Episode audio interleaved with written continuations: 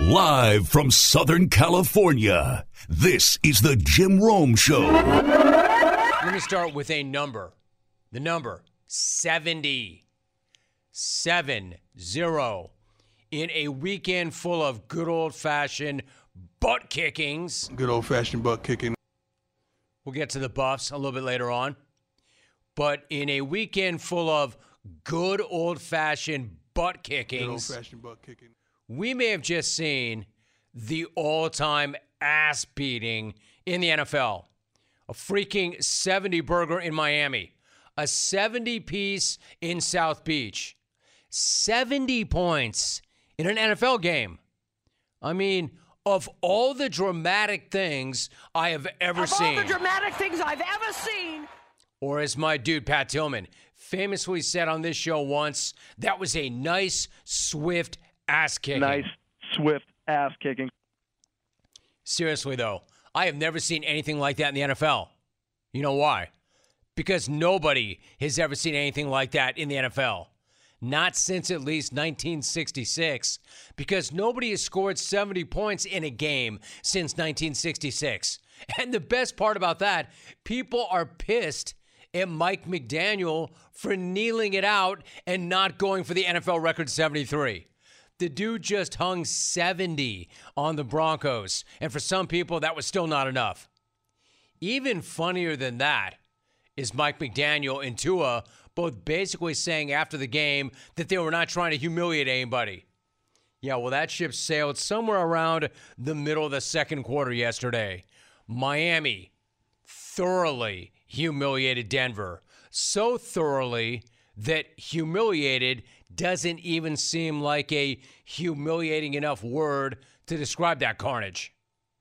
Tua had more tutties than incomplete passes. Can I repeat that? He had more tutties than incomplete passes. They gained 726 yards and didn't even have Jalen Waddle. They averaged more than 10 yards a play, which of course means that every time they touch the ball, they got a first down. No team has ever scored 70 on at least 700 total yards until yesterday. So, what happened yesterday wasn't just an ass beating, it was a historic ass beating. A historic ass beating of epic proportions. It was one of the worst ass beatings anybody has ever witnessed in any pro sport. And that's not hyperbole and that's not lava. That's real. That's a fact. The Dolphins scored more points yesterday than the Broncos have all season. And the Broncos season is already circling the drain. Could it be any worse or going any worse for Sean Payton right now? It's almost like you could call it, quote, one of the worst coaching jobs in the history of the NFL. That's how bad it was. End of quote. Of course, those are not my words. Those are not my words, and you know who they belong to Sean Payton himself. And they have come back to bite him right in the ass. And to be more specific, they were Sean Payton's words about his predecessor. And as bad as Nate Can't Hack It was, that song's not appropriate. You got the wrong Nate. Nate can't hack it. As bad as he was, I think Bronco fan would tell you this is even worse right now. I mean, I can say this for can't hack it. Nobody ever hung 70 on that dude.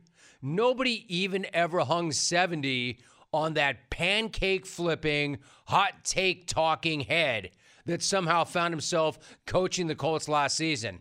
Hell, ready for this? Nobody ever even hung 70 on Pervin Liar in Duval. It's Alabama every week. I mean, that's why Payton was so red assed after that game. That's why he didn't want to hear about the historic humiliation. Somebody tried to ask him, hey, you know, or do you know just how historic this humiliation was? Apparently, Payton was aware. I know that you said it's embarrassing, but this is kind of an historic game. I mean, I'm aware. third time the team has scored 70 points over seven. What's the question? I mean, What's the How do you question? feel about it being I just finished telling you. Historically embarrassing. Next question. tense. How do you feel about this game being historically embarrassing? Is a pretty harsh question. But that's the kind of question you're going to get when somebody hangs 70 on you. Unfortunately, you can't really next question a 70 burger, can Next you? question. Here's Next the thing. question. It's not like this was ever going to be an easy job for Sean Payton. And he's not making it look easy either. He's making it look incredibly hard. And when you blow in and you swerve way out of your lane to set your predecessor on fire, and then you start 0 3 and you give up 70 in Miami, that is an epic disaster. And you are going to be asked, how does it feel to be a part of such an epic beatdown?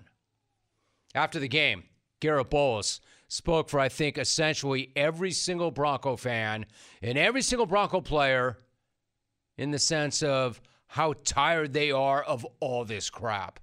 right now, what are the emotions like going through your head personally?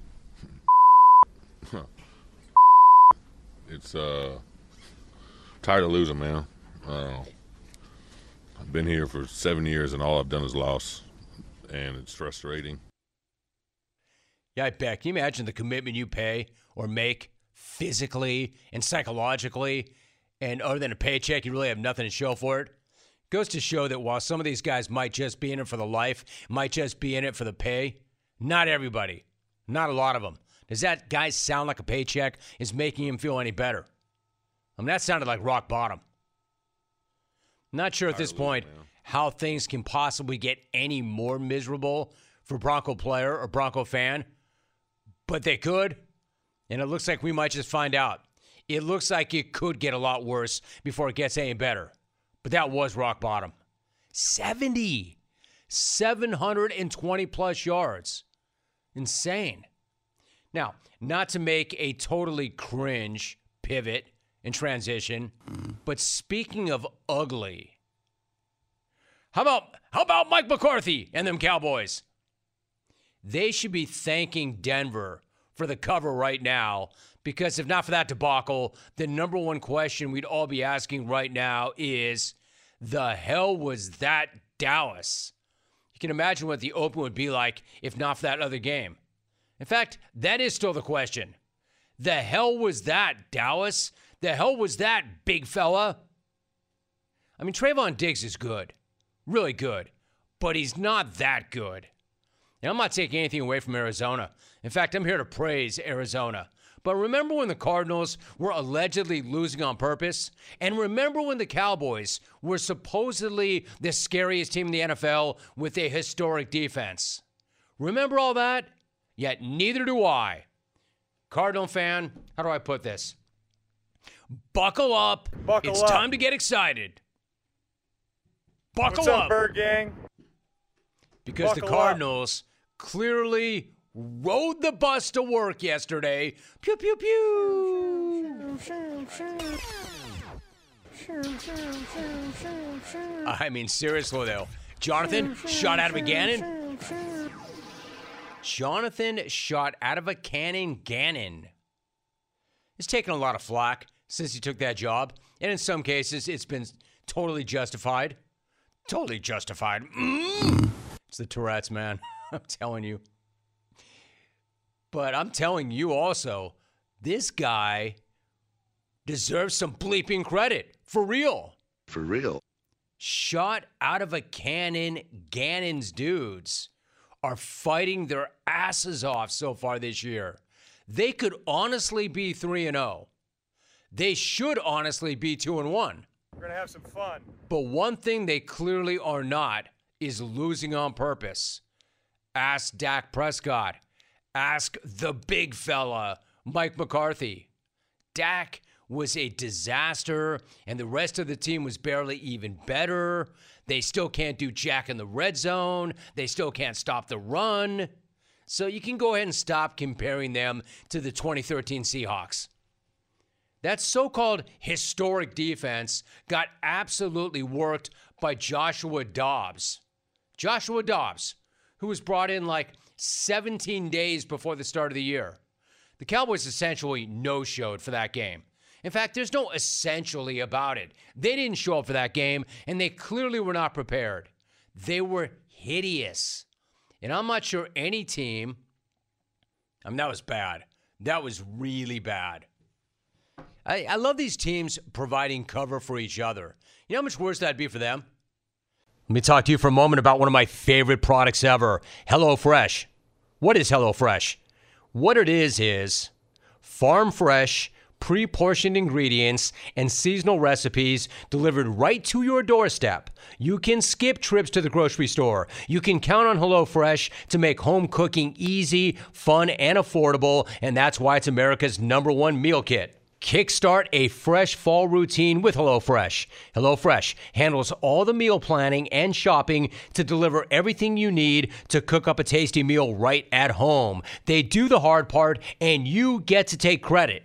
And when it comes to options, honestly, more is more. That's why HelloFresh's menu includes 40 recipes and over 100 add on items to choose from every single week. I love it. Comes right to the doorstep, all these tremendous ideas and great meals. Find out for yourself. Go to HelloFresh.com slash 50Rome. Use the code 50Rome for 50% off plus 15% off the next two months. Once again, HelloFresh.com slash 50Rome. Make sure to use the code 50Rome and get 50% off plus 15% off the next two months. HelloFresh.com slash 50Rome. As ill prepared as they were, as painful as that was, was it any more painful than watching the Coug Hunter and the Jets yet again? I mean, this dude is setting the entire quarterback position back years. In fact, the Coug Hunter is setting the entire game of football back years. And yes, yes, I am well aware of the elements. I am well aware that it was windy as hell and rainy as hell out there. It's windy as hell out there, too, guys. And rainy as hell. I know the weather sucked. And I know that they don't even know how to paint the field at MetLife properly. And I know the Hoodman's a pain in the ass. But Zach, my dude, every time you take the field, it looks like it's the first time you've ever taken the field. It looks like the first time you've ever played the game. How is it even possible that you just spent an entire offseason with Aaron Rodgers and somehow came back worse? That's 15 straight losses to New England. And yesterday might have been the most infuriating one of all. The Coug Hunter actually managed to sack himself in this game. I don't know if he saw ghosts. I don't know if it was just a phantom sack, but he did sack himself. I mean, who gets credit for that sack? Him? Even Broadway Joe could not take all the struggling. I'm struggling. My man with Broadway Joe was out here on the X slinging lava the entire game. And not even just at the Coug Hunter, but also at the coaches and the front office, too. This team was thinking Super Bowl three weeks ago.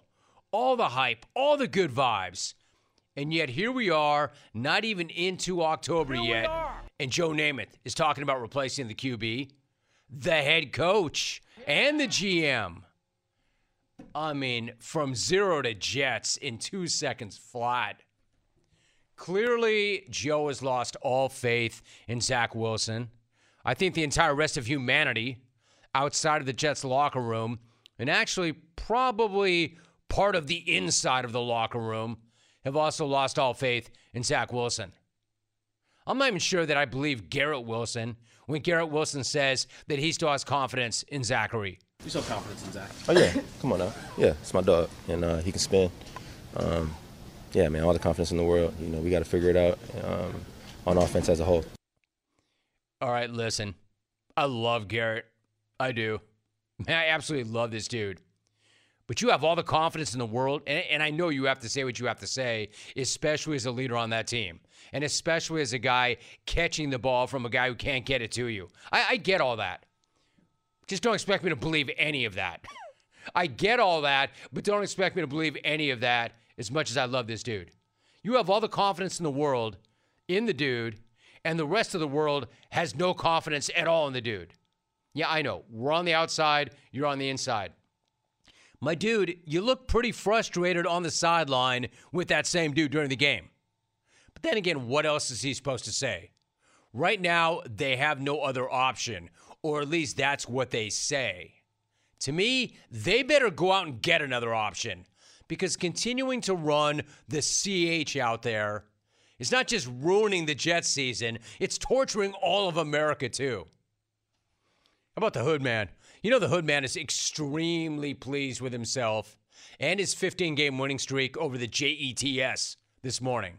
So pleased, he's already gone on WEEI in Boston and commented on, of all things, T Swift showing up to the Chiefs game yesterday. That's how that's how loose the hood was this morning. Uh, can I try one that's not about the Cowboys? Uh, Swifty to Swifty. Uh, Taylor Swift was in attendance to watch Travis Kelce's game with his mom in the box. Seems like they may be the new it couple.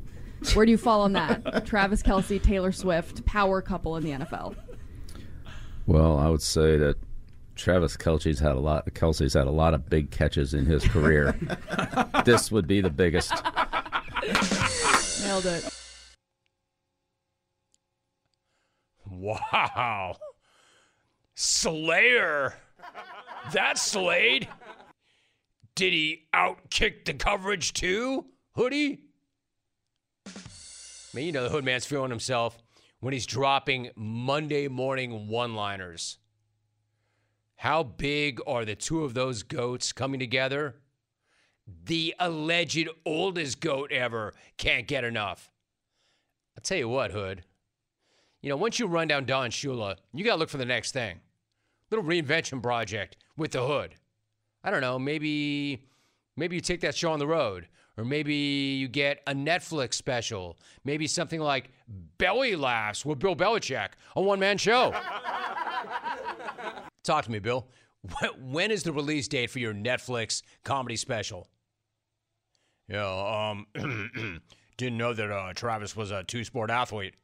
He may have scored a TD in the game, but after the game, I don't see him getting anywhere near second base. Catch my grip. Get it? Two sports star, football, baseball, sex. Okay, well, thanks a lot. It's a pleasure being here. Yeah, thank you, thank you. You're too kind. Hey, uh, Travis already missed one game with a bone bruise. Uh, mm, uh. Hopefully, he doesn't miss another with an ego bruise. Love to see. Mm-hmm. How's everybody doing? Hey, hey, when we see the Chiefs in Week 15, we might plan on uh, punking them at the line, and then double coverage the rest of the game. Get it? Never mind. I told uh, I told Christian Gonzalez to tell him it's me. Hi, I'm the problem. It's me. Hi, I'm the problem. It's me. Get it? Don't tell me I'm not hip. I'm the head coach of the Patriots, but what you didn't know was I'm also a singer songwriter. Ready? Travis and Taylor sitting in a tree. K I S S I N G. First comes love, then comes marriage, then comes Travis in a, wait for it, baby carriage. oh, this is fun, man. I think I like this better than football. Should we run that back again? First comes love, then Travis comes marriage. No, uh, sorry about that. Screwed up my own line. First comes love, then comes marriage, then comes Travis in a baby carriage. Hey, can you get a drink for me? The only question now is does Travis change his number to 13 during the season, or does he wait until after? This would be the biggest. Man, this set does itself. Are you not entertained? Am I not funny? Hey, pick up your uh, sleeveless hood on the way out. Tip your waiters and your waitresses and your bus people, and pick up a uh, sleeveless hoodie on the way out. In fact, pick up 13 of them. Oh, yeah. Anyway. Clones, what do you want when you're craving protein or you need more energy? Not bars, not sugary snacks, not energy drinks. You want beef. Pure and simple. Where's the beef? It's in a package of Old Trapper beef jerky. Old Trapper is not your old man's jerky, shriveled, dry, tasteless. Old Trapper beef jerky is made from lean strips of steak and quality spices that are smoked over a real wood fire. It's tender, it's tasty, it's not tough. And why is it so good? Because Old Trapper is a 50 year old family business known for its relentless commitment to quality. They take smoked beef extremely seriously, and you can taste it in every single bite. Old Trapper is packed with protein. It comes in four amazing flavors to satisfy all your cravings.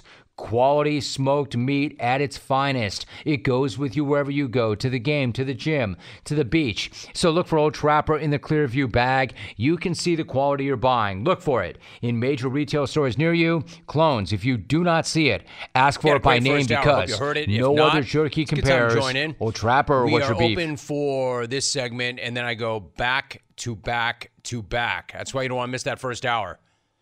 Coming up next segment, I've got Sheil Kapadia, a senior NFL writer for The Ringer. He is going to join us via Zoom. He will be all over the NFL weekend, and we'll get a preview of tonight's game with him. Also, coming up this hour, Lance Leipold, the head football coach at Kansas. He continues to do a great job there, an amazing job there. He inherited a winless team. He's got them in the top 25. The big head, James Kelly, coming off another winning weekend, betting wise, is going to join me at 11 o'clock. So these are all Pacific times 1020, 1040, 11 o'clock, and we are open right now. Pretty good end of the first hour phone wise. 1 800 636 8686. Somebody taking a random, unsolicited, unwarranted drive by on Alvy for going to UCSC, UC Santa Cruz. All right, speaking of colleges, let me change up on you. I don't know who needs to hear this, but listen, nobody ever said, I mean, some of you got caught up, but anybody who knows knows that Colorado is a great, great, great story. But they're not yet a great, great, great team. But they're an amazing story. But nobody who knows, who's watched any college football this year or ever, thought that they were going to win a national championship this year or come anywhere close. I never once said that. I never once said that they were going to beat Oregon. Somehow people have gotten it twisted from the very beginning. The whole point of how impressive it was that Colorado went out and beat TCU is that they were not supposed to beat TCU. And they were not supposed to start the year 3 and 0 after a 1 and 11 season last year. I mean, what Deion has done since he got there is absolutely incredible. Still, even after that beatdown this past weekend. I mean, almost anything he does the rest of the year, it almost doesn't even matter. He's already won the year. He's already completely transformed that program and done so literally overnight. So, which brings us to Saturday. The real question was Saturday was if they could even hang with the Ducks at Autzen Stadium. Remember, that was a three touchdown spread. Those who know, know. I tried to explain it to my kid, as I mentioned, when I said to Logs, and this was a vintage Logan response to me. He didn't say it disrespectfully, but he couldn't wait to throw it in my face when I said, Hey, Rogues, it's going to be a long day. Just know that. You know, because you know what he hit me up for, of course. If the kid's looking for me, he needs something. He needed my password so he could throw it up on the big screen in the dorm so they could all watch. And I said, Good news for you, son. I don't have the password. I only go with facial recognition. I don't even know what the password is. Good news for you because you don't want to see that on the big screen. It's going to go badly. He said, Uh huh. Uh huh. Yeah, that's what you said about TCU. Can I have the password, please? I'm like, You'll be thanking me later. And like I said, one drive in, his tone changed dramatically. Did not take long for us to get that answer. Hell no, they could not hang. And I'm not here to come in in reverse course. I'm still amazed at what Deion's done with that program. But like I said off the top of the show, in the words of my guy Pat Tillman, that was a nice, swift ass Nice, kicking. Swift ass kicking. Or in the words of Deion himself, that was a good old fashioned butt kicking. Good old fashioned butt kicking. No excuses, no nothing. Um, their coaches did a heck of a job preparing their team. Obviously, we didn't. That was good. I mean, that was a really good old fashioned butt kicking. All true. Well said. Handled that well. But he left one thing out, and he actually did defend this. When somebody said, yeah, you know, the talent gap exists, he pushed back pretty hard on that. But the fact of the matter is, the talent gap does exist. The Ducks are just a much better team. The Buffs got their asses beat. It was always going to be a tall order to get over on Oregon without Travis Hunter or even with Travis Hunter. I mean, it might have been more interesting, but I'm here to tell you they were not going to win that game even with Travis Hunter. I know how important he is to them. They were not going to beat Oregon even with this guy. Hunter was not the difference in that game.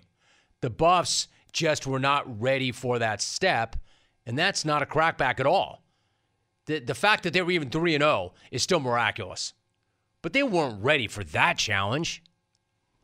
And maybe Oregon had just a little too much jungle karma working. When Dan Lanning was in here on Friday before the game, I definitely got the message that this dude was serious. Then on Saturday, the rest of America found out just how serious. This dude is serious. Rooted in substance, not flash. Rooted in substance. Today, we talk with our pads. You talk with your helmet, right? Every moment. The Cinderella story is over, man. Right? They're fighting for clicks, we're fighting for wins. There's a difference. Right? There's a difference. Right? This game ain't gonna be played in Hollywood, it's gonna be played on the grass. Right? It's gonna be played on the grass. Let's go. I mean, I'd say he ripped a page out of Deion's playbook, but that was just Dan Lanning being Dan Lanning. That's who that guy is. And I've got no problem with any of that. I have no problem with any of that. In fact, that was genius. That was genius. It was meeting Deion on Deion's playing field because it's been genius when he's done it. He did it before his team met Deion's team on the actual field. Lanning, this is how smart this guy is and he understood. He knew how many eyeballs that he had on his program this weekend. He knew how many people were tuning in to watch Deion in Colorado. He knew he had an enormous opportunity, a recruiting opportunity, and an opportunity to take his program to the next level. He took advantage of that opportunity in every way that he could. He invited those cameras into his locker room. It was brilliant. In other words, he did his freaking job and he did it unbelievably well. I have zero problem with any of that. Even if we know damn well that he gave that speech for clicks.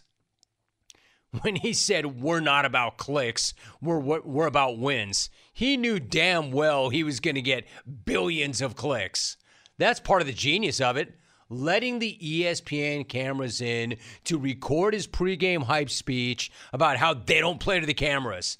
Man, that is brilliant. He knew he had the better team. He knew he could make an enormous splash. He knew he could spoil the Buffs party. I don't have a problem with it, just like I don't have a problem with it when Deion does it, and Deion rolls tape on everything. So Lanning did the same thing, and it worked brilliantly. Props to Dan Lanning and Eugene. That was a massive win for the program. Even if you want to say, no, it wasn't. They were so much better and we all knew it. Oh, no, that was a massive win for them, given the eyeballs and the attention. And that speech that he gave, which was brilliant and it worked, and they backed it up. I mean, a boat race does not begin to do justice to what that was.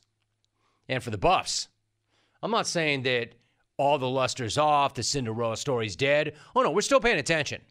We're still paying attention, except it's only going to get tougher this week because while they were a three touchdown dog on the road against Oregon, they're a more than three touchdown dog at home against USC. So that should be an interesting test to see how they bounce back for Prime and for his team. But I definitely believe him when he says there won't be anybody feeling sorry for themselves in Boulder this week. The fact of the matter is, you know what? Even in a beatdown like that, they play hard. They play hard. They do. They just were completely outmanned and outclassed. But Deion made a point of saying, hey, man, pick your butts up. Let's go. No one's feeling sorry for us. Get your butt up and let's go. We ain't got time to have no pity party. There's nobody walking around the locker room with napkins and tissues. Get your butt up. Let's get on that plane. Let's go. We got work to do. He's right.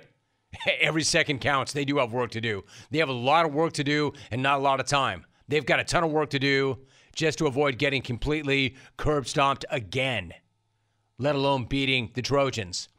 And to be clear, they were always going to have a ton of work to do to hang in these games with Oregon and USC. It was the casual fans that were caught up in the hype and the glitz and all the energy of it. And, and great. He, this dude is so good for college football to be able to get these eyeballs. Like all the other hardcores are there no matter what. He was bringing new eyeballs in, but the new eyeballs didn't really know what they were watching. They just were caught up in the hype. Anybody else who knows had to know something like that was going to happen. And we said it from the very beginning. And that's not trying to make an excuse or trying to bury them or anything like that. Again, I love what this guy's doing. It's just reality. These games were always coming. Conference play was always going to begin, and it was always going to be an uphill battle. They may have stunned TCU. Can't take anything away from that. They may have beaten Nebraska all right. They may have outlasted Colorado State, all right. But none of that is Oregon, right? None of that is USC. It doesn't mean that Colorado is not still an incredible story. They are. It doesn't mean that Deion suddenly is not doing an incredible job because he still is. And I think that he was right. He said, You better get me now. You better get me now. Because frankly, this is as low as they're going to be. Because now that recruits have seen what's possible and what they're doing there, he's going to get them on campus. They're going to want to be a part of it. They're only going to get better. And it was incredible that he turned that thing as quick as he did. But the guy can't walk on water. As charismatic as he is, as amazing as he is, he might be able to do things that other people cannot do, but he can't walk on water. And he wasn't going to turn that thing around from 1 and 11 to going into Autzen and beating Oregon, even with Travis Hunter. That's too big a lift. That's too big of an ask. But it doesn't mean that they're not still compelling. It doesn't mean they're not still fascinating. And it doesn't mean he's not still doing an amazing job. But they weren't going to win the conference, much less win the CFP this year. And if you were reasonable about any of this or understood the game at all, you already knew that. But they stole my attention. I'm still watching, I'm still talking about him, and I'm still giving him his respect but give Oregon their respect. Lanning knew, man. He played that thing perfectly. He knew there would be a ton of eyeballs that ordinarily might not have been on them, and he took full advantage of it. And that's a different kind of beast now at Oregon. Tough, hard nosed, intense. That was something. You knew when they went right down the field, when Bo Nix went right down the field in that opening drive, that was the very epitome of uh oh. Not surprising if you watch college football, but for Buffs fan or Buffs bandwagon or Buffs who don't know, uh oh. The Cinderella story is over, man. He knew. He choreographed that beautifully. And I've got no problem with him saying, we're not about clicks, we're, we're about clicks. wins, we're when he did that to get clicks. Deep down, Deion's got to respect that.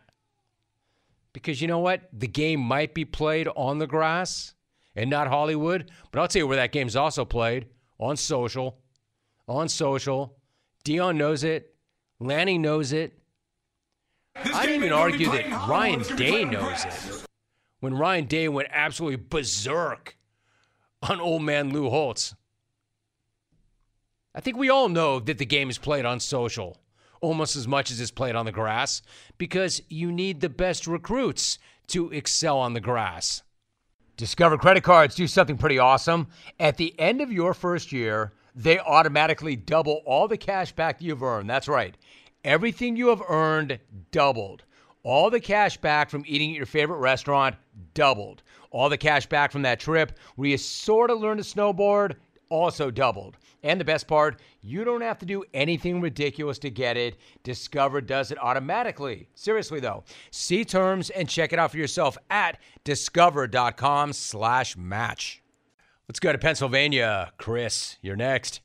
Hey Chris, what's up? How are you? Romy, thank you for the vine. First time, long time. Beautiful. Uh, you said something earlier. You got a guy on the other side of the glass on your panel from UCSC. UCSC's sports environment is all about shaving all that arm hair under their, their armpits. You don't know a woman from a man until you get in front of them. What kind of person could possibly be on your staff that went to UCSC? I can answer. Got, I can answer that. Alvin DeLauro. Alvin DeLauro. Hey, Alvin. I know that you never ever like to respond to anything except with a drop or two, but that guy just went in on you, man, and that that, that was terrible. He is Sheil Kapadia. Sheil, great to have you back. How you doing? Good to be here. How's it going? Good, dude. Good. Great to have you. Great to have you on Zoom. Appreciate that. Let's just jump right into it. The Dolphins absolutely curb stomped the Broncos yesterday. They hung 70 on them, 700 plus yards in total offense.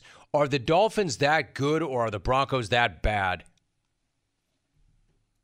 It's a combination. I mean, you look at that Broncos loss in week one to the Raiders, where you thought maybe there's something to the Raiders. Well, no, maybe there's something to the Broncos. I mean, this was a top 10 defense last year under coordinator Ejiro Evero, who's now in Carolina. They bring in Sean Payton, they bring in Vance Joseph. And I mean, look at the highlights you're showing. These guys are absolutely wide open. So that's part of it. But don't let me bury the lead. I mean, 70 points is 70 points, and this isn't a one week thing for Mike McDaniel. I mean, what they're doing where Tua Tagovailoa is getting rid of the football faster than any other quarterback in the league, and they're still making more plays downfield than any other offense in the league. Like those two things, you're not supposed to have both those things uh, happening together. So credit to Mike McDaniel, credit to Tua, credit to that whole Dolphins offense. I mean, I was skeptical of them coming into the season. I thought they were a fragile team where one thing goes wrong and it might all crater hasn't happened. I mean, I'm a believer through three weeks in the season. All right, so I, I, really respect that point of view. I don't want to go like overreaction Monday,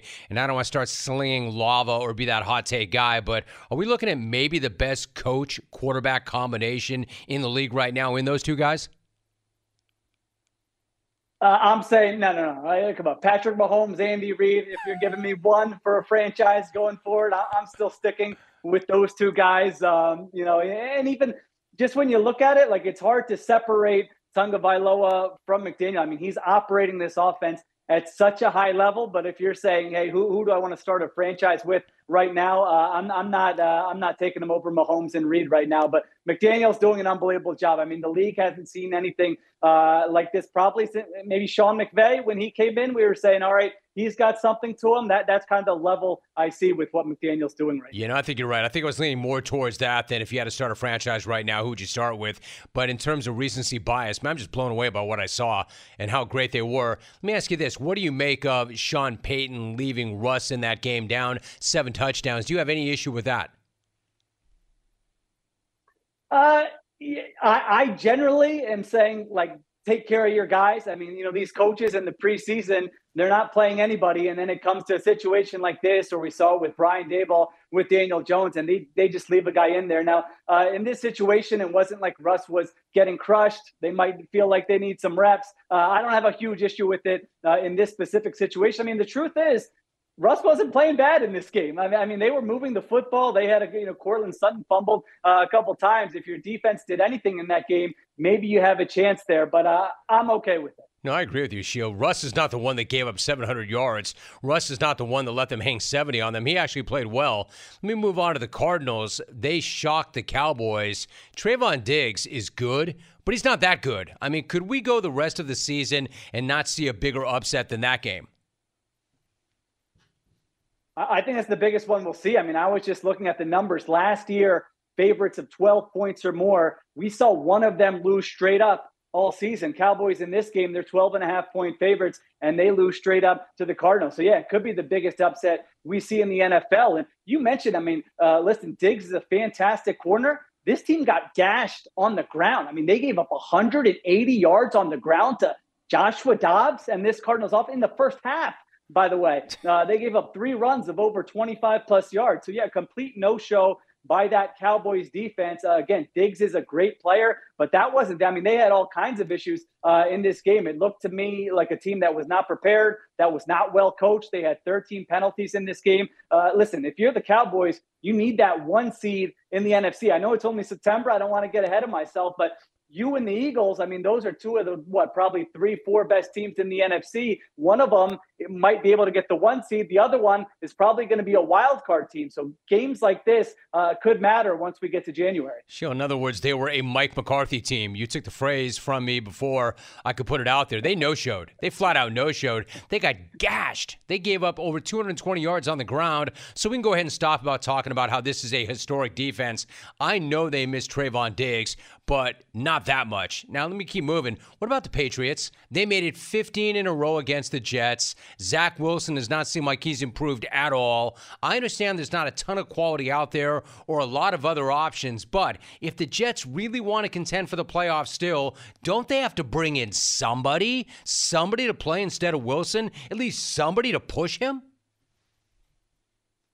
I mean, I would go further and say it's organizational malpractice to, to go the rest of the season with Zach Wilson. I mean, you look at that defense, they got six straight punts. They forced six straight punts to finish the game, and you still can't win that game. I mean, you have one touchdown. Everyone can see it. You've got a stud wide receiver. You've got a great defense. You've, you've got an offensive line that is not great, but played good enough. If you're Jets ownership, GM Joe Douglas, whoever, I am calling every team in the NFL today and seeing, do you have anything for me? By the way, uh, I'm starting with Minnesota, and I'm calling and saying, listen, you guys are 0 3. Kirk Cousins is a free agent at the end of the season. If he walks, you're not getting anything from him. Let's make a deal. Let give us Kirk Cousins the rest of the season. We'll give you a draft pick that's probably higher than you even think you can get for him, and we're both happy right now. I mean, that is the deal to me that I'm staring at right now, saying both teams should should be doing this deal today. I think that's really compelling. If you were the Jets, how high would you go? Would you give up a first to get Kirk Cousins? there are desperate teams, and if I'm the Vikings, that that's what I'm asking for. Honestly, if you're the Jets, you're dug in so deep, you haven't made the playoffs in 12 years. It's gonna hurt. Maybe you could do some type of conditional pick where you say, "Hey, it's a two, but if we make the playoffs, it turns into a one," something like that. The thing is, it has to be attractive enough for the Vikings to do the deal. I mean, if it's a third round pick, the Vikings are saying, "Sorry, you know, we will we'll play the rest of the season with Kirk Cousins." So I think it's probably in that one to two range maybe you can get creative there. But I probably would be too aggressive. I'd if I were Joe Douglas, I'd, I'd have to have someone in the room saying, "Dude, settle down. we can't be going overboard with what we're giving up for Kirk Cousins." But that's just how I feel. I mean, they need to do something. You can't keep sticking Zach Wilson out there and just throw away this season. It's Did not I, fair to the other players on the team. It's not fair to the coaches. It's not fair to the fans. Sure, I agree with you. I agree with you on both those points. Like they have to do something, right? So they're so entrenched, they're so dug in. That defense is playing so well. You got to take that swing, but we don't. Let's not get crazy. Like Kirk Cousins is Kirk Cousins. He's nice. He puts up numbers, but you don't want to get too crazy. But they got to do something. Now, if we're talking about the Vikings, let me ask you this. When the Chargers did what they did, and Brandon Staley did what he does, and he went for it on fourth and one from the 24, number one, what went through your mind? And then, secondarily, is there any other team in the NFL that could have lost that game, given the fact that he gift wrapped that to them other than the Vikings? I, I, thought the game was over. I thought the Chargers are charging again. This is going to be an all timer in what's been a series of all timers uh, over the years. And then you look at that last sequence that the Vikings had, where instead of spiking the ball, they can't communicate to Kirk Cousins the play call. Uh, if you read the reports out of Minnesota, Cousins couldn't hear the play call. He decides, all right, I'm just going to call my own play, calls his own play, and throws an interception. Like you just need to have some calm in that situation. If you can't hear the play call, get up there, spike it. You have two, three chances to get in the end zone and win the football game. Instead, you rush there. I mean, I know these teams practice situational football, but man, that is just, uh, I thought for sure they were scoring there. And, and you're absolutely right. They, they just blew it at the end. Sure. So we've got another Monday Night Football doubleheader tonight. You've got the Eagles taking on the Bucs in Game One. You know the Eagles, of course, as well as anybody. We all saw AJ Brown get a little bit heated with Jalen Hurts on the sideline last week when Brown had just four catches in that win over the Vikings. Is that just heat of the moment stuff? Is there something more between the two of those? How do you interpret that?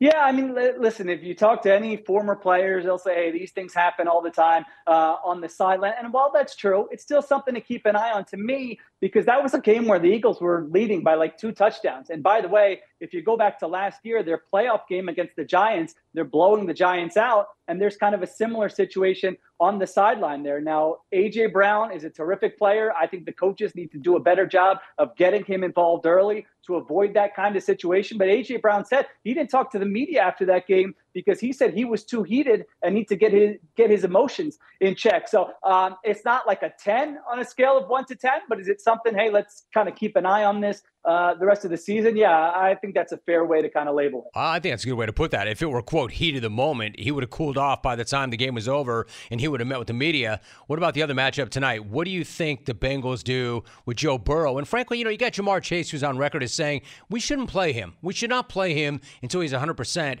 How do you think they're handling him, and what can we expect in that game tonight?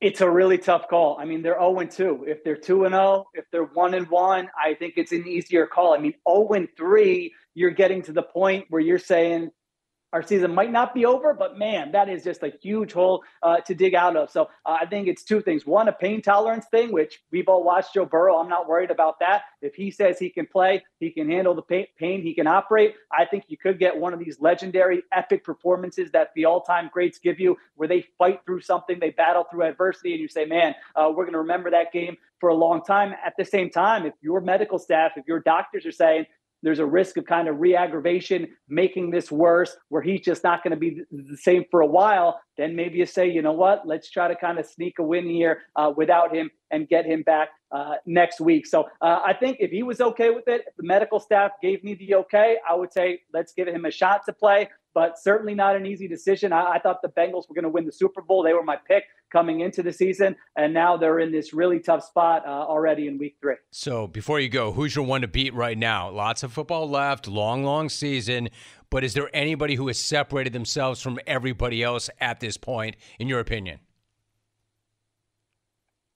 I don't think so. I think the Chiefs and the Niners are, if I had to pick right now, you know, like uh, you're pointing a water gun at me and saying, give me your pick. I think those are the two teams I'm going with. But I'll tell you what, I didn't think the Dolphins could do it before the season, and now I've got them in there. If you're asking me to list three, four, five contenders uh, with the way their offense is playing, how unstoppable they've looked through three games. Um, I, I, absolutely think a couple of those teams, uh, like the Dolphins, are, are, still in the mix. I cannot dispute that. He's a senior NFL writer for The Ringer. He's also the co host of The Scramble, The Philly Special, and the Extra Points Taken podcast. Sheil Kapadia, my guest. Sheil, great job as always. Appreciate you coming on this show once again. That was fun. Have a great day. All right. Thanks for having me. Talk to you soon. I keep saying it, but it's true. Lots of ball, ton of ball, pro ball, college ball. Joining us right now is the head football coach of the Kansas Jayhawks. He is in his third season in that capacity. The Jayhawks opened up Big 12 conference play by beating BYU 38 to 27. They improved to 4 0 on the season. They are ranked 24th in this week's AP poll, and they've got a huge one coming up this weekend. They take on number three Texas in Austin Saturday at 3:30 p.m. Eastern. We are joined by the head coach of the Jayhawks, Lance Leipold. Lance, it is so good to have you back on. How are you? I'm doing well, Jim. Great to be with you again. Hope you're doing well. I'm doing great. It's good to have you back, Coach. Thanks so much. Before we talk about this weekend, why don't we take a look back? You rallied from that three point halftime deficit. You beat BYU in the Cougars' Big 12 debut. What was your biggest takeaway from the win? And then how pleased were you with the toughness and the grit that your team showed in the second half? Yeah, I, I, think you hit it on the head there. Was a toughness and grit. Um, we've challenged our guys that we needed to be more physical on both sides of the ball this season. They have. We had two de- uh, defensive touchdowns in the game, uh, one by Kenny Logan right there to, to get us started in the second half. But Jimmy, you know, the other part is the the experience and poise of this group. You know, we're pretty young football team two years ago, youngest Power Five team in the country, and now that experience is is taken over for us. And there was a presence in the locker room at halftime that really kind of helped us take over the second half. Now, Lance, you and I have talked about what you inherited and what you've built, and when you talk about the experience, is there now an expectation, an expectation that something good is going to happen as opposed to something bad is going to happen? And what's that say about the culture that you've built?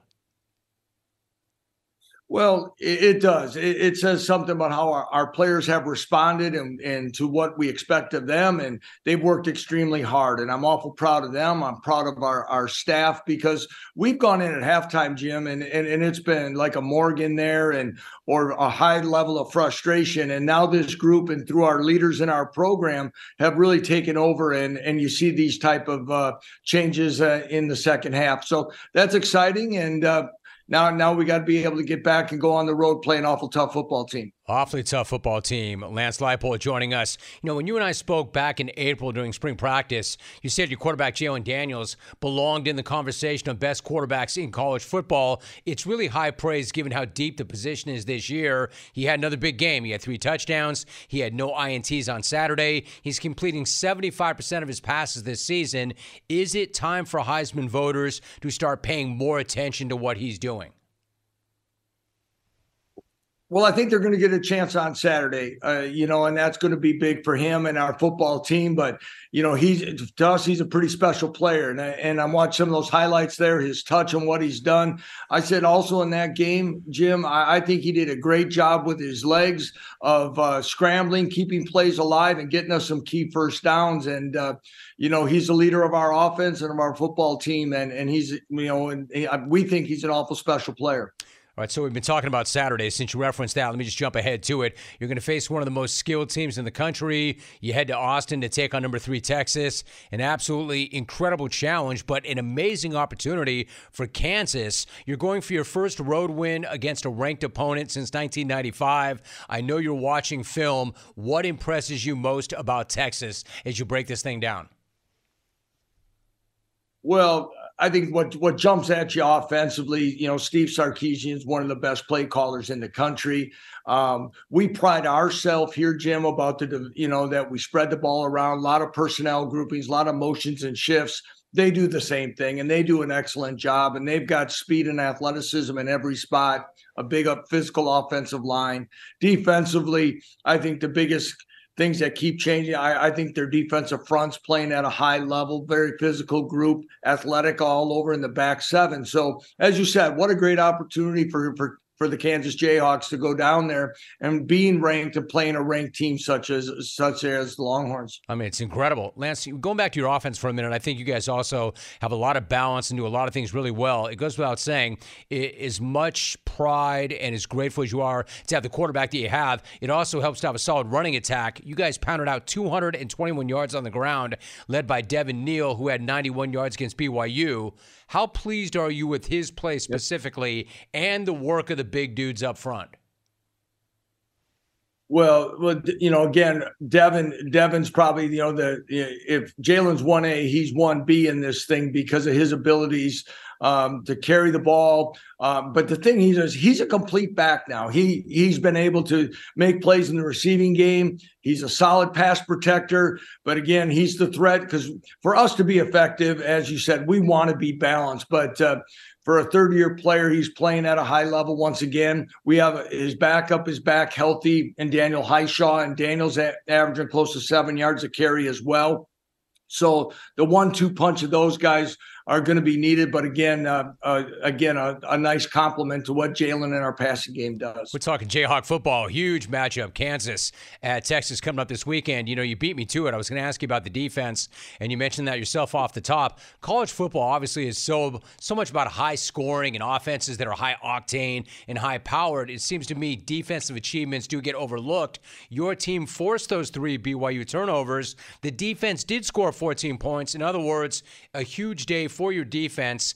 Is this one of the most opportunistic defenses that you've coached? And then what's working best on that side of the ball in your mind? Well, well, that's a loaded one. You know, I, I think it's right up there right now. And, and again, we haven't been that type of defense in our first two seasons.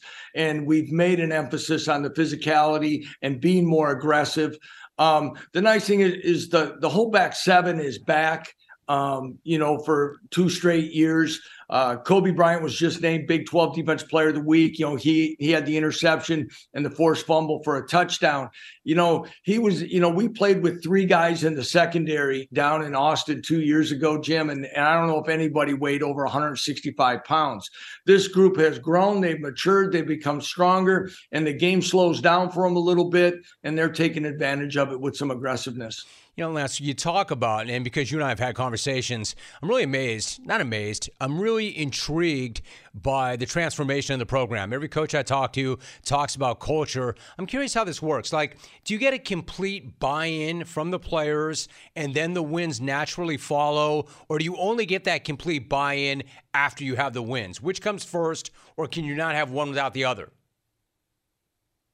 I, I, don't know if you can have one without the other. I, I think what this program went through that really helped us was they found that we were going to hold them accountable with structure and accountability on and off the field in every facet of their life. And it was going to be consistent. And I think that's what young men want. They want to be treated fairly, coached they want to be given the opportunity, but we were going to hold them accountable from class attendance and tutoring, from uh, weigh-ins with the nutritionists to themselves in the weight room. And then when they start seeing some improvement, maybe personally or holistically as a team, some of that buy-in really skyrockets. And I think that what that's what aligned for us right now. I was going to say it sounds holistic to me, is what that is. So Lance, you know how this goes, right? You were rewarded with that contract extension in November. It runs through the 2029 season.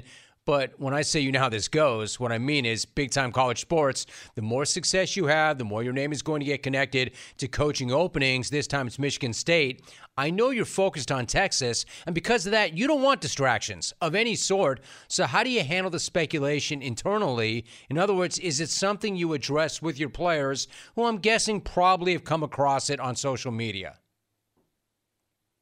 Um, well, I was hoping we'd get through this interview, Jim, without that. but uh, uh, of course, I know you're going to be on top of it. But, you know, I haven't at this time because that's all speculation and all those things. They know from last year how myself, my wife, our staff feels about being in Lawrence, Kansas. We have um, unfinished business here. We have great support from our athletic director, Travis Goff, our chancellor, Doug Girod. And it's the best alignment I've ever been a part of.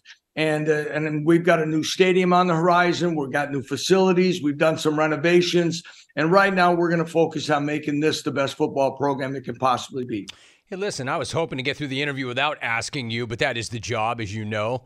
And we also know the grass is not always greener. Lance, I really appreciate it.